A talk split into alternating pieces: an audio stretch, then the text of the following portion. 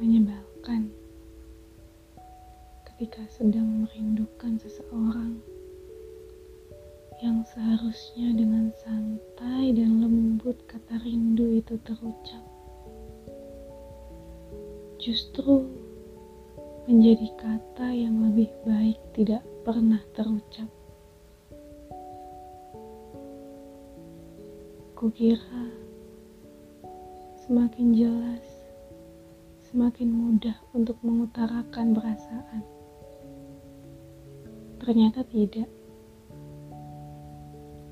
Semakin jelas, justru semakin rumit.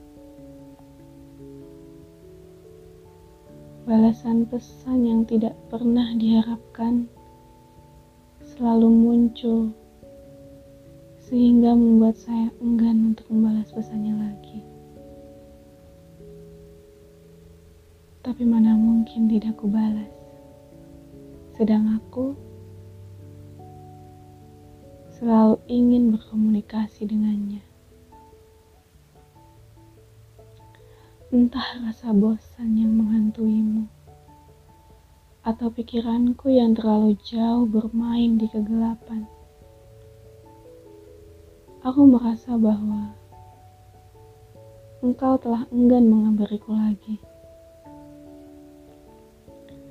Menceritakan keseharianmu menanyakan kembali kabarku, atau sekedar menghubungiku via suara. Kata manusia di luar sana, kunci dari hubungan jarak jauh adalah jangan. Jangan dilakukan. Tapi sudah terlanjur. Aku telah tenggelam di palung paling dalam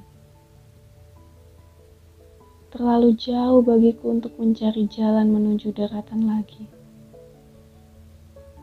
Dan itu tidak mungkin, karena aku tidak ingin.